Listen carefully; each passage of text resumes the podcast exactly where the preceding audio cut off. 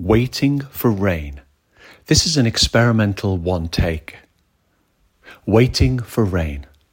The silence grows, thicker, steepening back and black again to a ragged, subdued, event laden sky on the fields, the winds, the rest subdued, dry and waiting.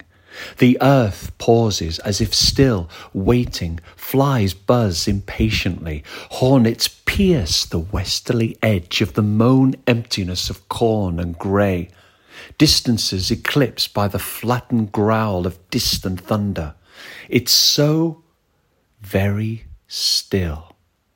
The bells of church and tower, time and season, steal across the stealing grey of grass, yellowed, fraught, drought with exhaustion, exhumed the last dry corpse of summer. And still, no rain just presence and the heat and heart of silence.